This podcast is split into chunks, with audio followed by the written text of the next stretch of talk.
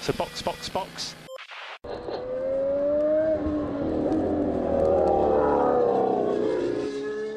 Bom dia e bem-vindo ao sprint de notícias do Box Box Box. Tudo o que você precisa saber sobre Fórmula 1 e automobilismo em geral, enquanto você come aquele iogurte com granola. Hoje é quarta-feira, 29 de março de 2023, e essas são as notícias da Fórmula 1 que você precisa para ficar informado. MP1! Andrew Chauvelin da Mercedes explicou um pouco mais por que a equipe resolveu partir para outro conceito com o W14, e a Ferrari talvez esteja seguindo pelo mesmo caminho. McLaren continua fazendo modificações, contratando mais gente das outras equipes, e Gunther Steiner rasgou a seda para o Huckenberg, elogiando bastante o veterano que a Haas contratou para o lugar do Mick Schumacher e esclareceu as regras entre os dois pilotos dele. Que bom que ele concorda com a contratação que ele mesmo fez. Eu sou Felipe Junqueira, com a Aninha Ramos, e esse é o Sprint de Notícias de hoje. Oh, really? Great. Andrew Chauvelin explicou mais sobre a mudança do conceito da Mercedes, que vai deixar para lá o zero pod e partir para algo que provavelmente vai ser mais próximo dos outros carros do grid, né? Apesar de parecer que a equipe simplesmente ficou de saco cheio, de acordo com Chauvelin, o processo vem de bem mais longe que isso, já com os testes no túnel de vento eventualmente provando que o conceito lá dos zero pods seria muito mais difícil de desenvolver e aperfeiçoado que um conceito que a gente pode chamar de normal. Os ganhos que a Mercedes viu no túnel de vento não justificavam continuar no projeto, e mesmo sabendo dos riscos de mudar tudo no meio da temporada, a equipe acredita que agora é a hora.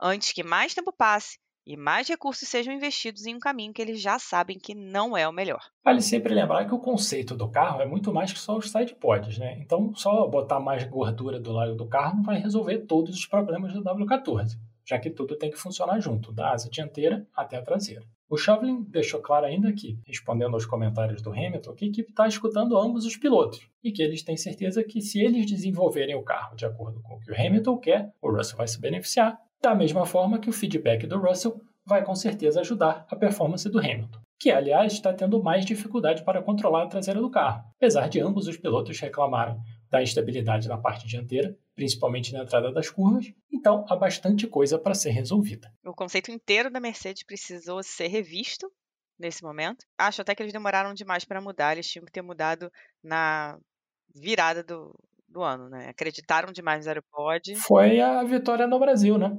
O Brasil iludindo, né? Como sempre, o Brasil fazendo um ótimo trabalho. Brasil não é para amador, rapá.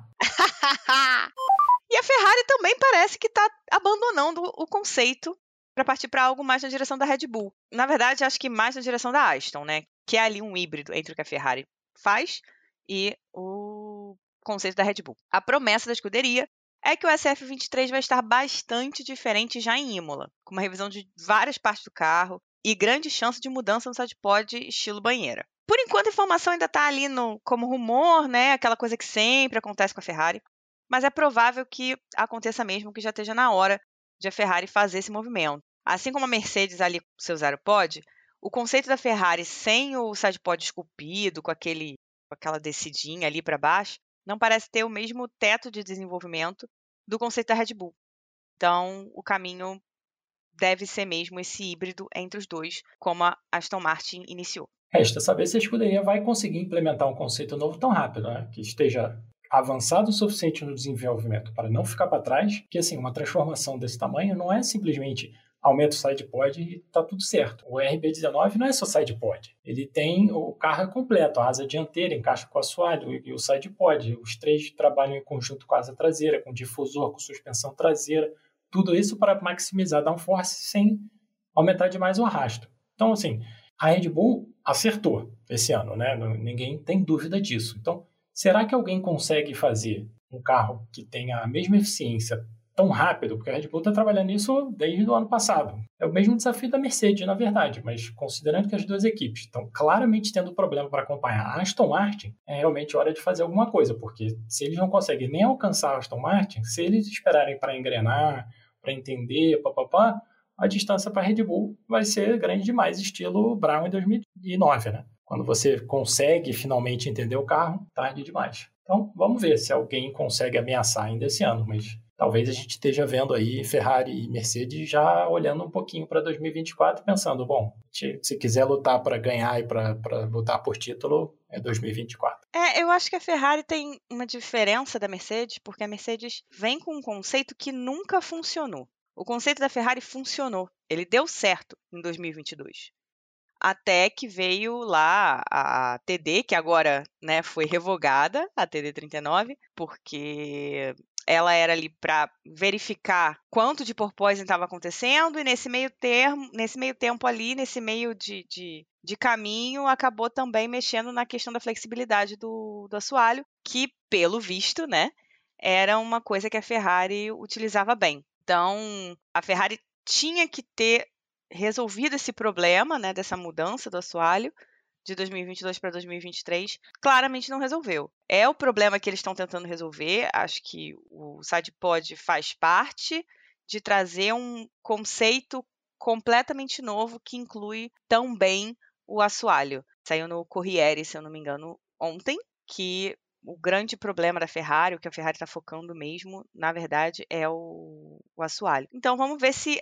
ela consegue fazer esse equilíbrio, uma coisa meio, meio Aston Martin mesmo, já que ela já tem uma parte de um conceito que funciona. Né? A Red Bull tem um conceito que funciona inteiro, a Ferrari tem alguma coisa ali que funciona sim. Então ela tem que conseguir entender o que que fez, se realmente foi mesmo essa questão do assoalho, se tem alguma outra coisa que eles podem fazer para que esse conceito volte a funcionar. Ou se realmente é hora de, de abandonar e seguir mais para o lado da, da Red Bull. Assim, acaba que todas as, as eras da Fórmula 1, as coisas vão numa certa direção, né? Tudo converge para o que está funcionando melhor.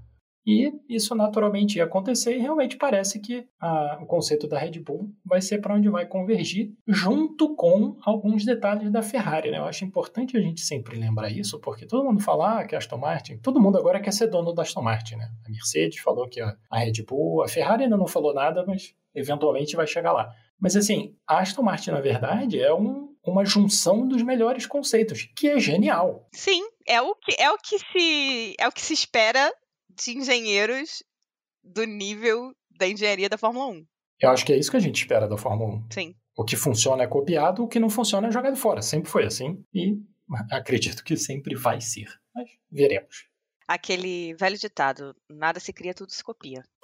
E as mudanças continuam na McLaren depois da saída do diretor técnico James Key. Desde que foi anunciada a reestruturação do departamento técnico, a equipe já contratou 15 novos profissionais com experiência aerodinâmica, como gente vindo da Red Bull, Ferrari e Aston Martin, incluindo o chefe de tecnologia aerodinâmica da Aston Martin, Mariano Alperin, que havia sido roubado da Sauber. A equipe vai aproveitar ao máximo a presença do Oscar Piastri para esse final de semana, com o chefe da equipe aproveitando para elogiar bastante o novato australiano antes da sua primeira corrida em casa. O Stella não acredita que a diferença entre Bahrein e Arábia Saudita tenha sido um grande salto do Piastri, deixando claro que a equipe tem percebido uma melhora do novato cada vez que ele pilota o MCL60, chegando cada vez mais perto de Lando Norris, inclusive ultrapassando o Lando Norris, diga-se de passagem. Batata do Lando Norris talvez esteja assando, né? Se o Piastri realmente for tudo isso, talvez fique, fique ruim pro Norris. Daqui a umas três corridas, acho que a gente consegue começar a falar sobre isso. A McLaren acredita também né, que o carro vai ter uma performance melhor em Melbourne,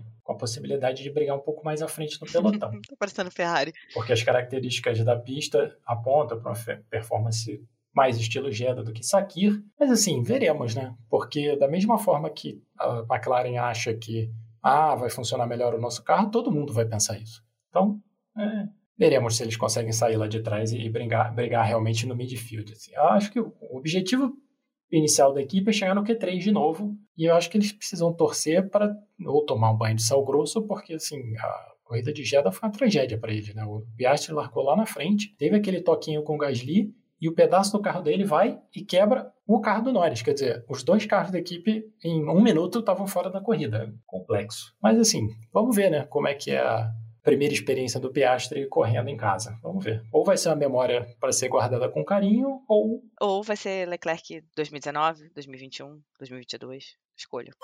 Em entrevista para o motorsport.com, Gunther Steiner, que deu palhinha de comentarista da NASCAR no final de semana, rasgou seda para o Huckenberg, elogiando o veterano e explicando que ele já justificou a contratação dele com a performance nas duas primeiras corridas. O Huckenberg foi melhor que Magnussen nos dois qualifiers até agora, apesar do piloto dinamarquês agora ter um pontinho, enquanto o Huckenberg continua no zero. A briga no meio do pelotão está apertada.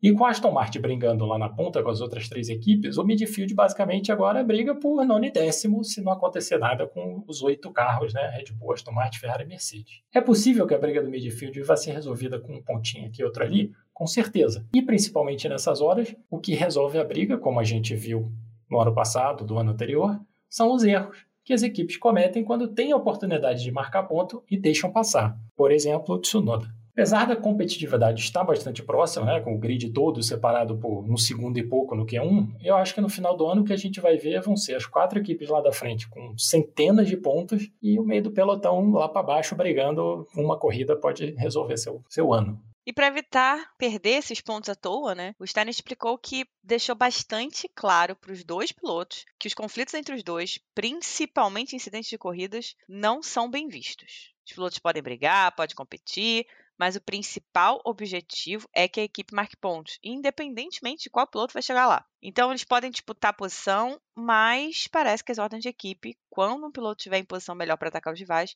vão ser dadas sem muitos problemas. Como, aliás, era de se esperar do Steiner. Ele é um bom chefe de equipe, tem inúmeros fãs, mas o estilo direto dele não é só para fazer bonito no Drive to Survive. É bom Huckenberg e Magnussen se comportarem e não baterem portas. Por favor, não estraguem a porta do Steiner. Grazie ragazzi. Ótima quarta-feira, cuidado com a tração na saída das curvas e voltamos amanhã com mais um sprint de notícias do Box Box Box. Fantastic guys. Really, really good. Great job. Se você quiser escutar mais, é só nos procurar no Spotify, Google ou Apple Podcasts. E se quiser saber mais sobre o Box Box Box, estamos no Twitter e Instagram com o nome Cast Box Box Box. Você pode também mandar um e-mail para podcastboxboxbox@gmail.com. Se você quiser dar um apoio para a produção de todo o conteúdo do Box Box Box, pode fazer pelo Pix, a chave é o nosso e-mail, ou usar o Apoia-se ou PicPay. Sendo que com os dois últimos, você pode fazer uma assinatura para dar aquela força mensal para o Box Box Box.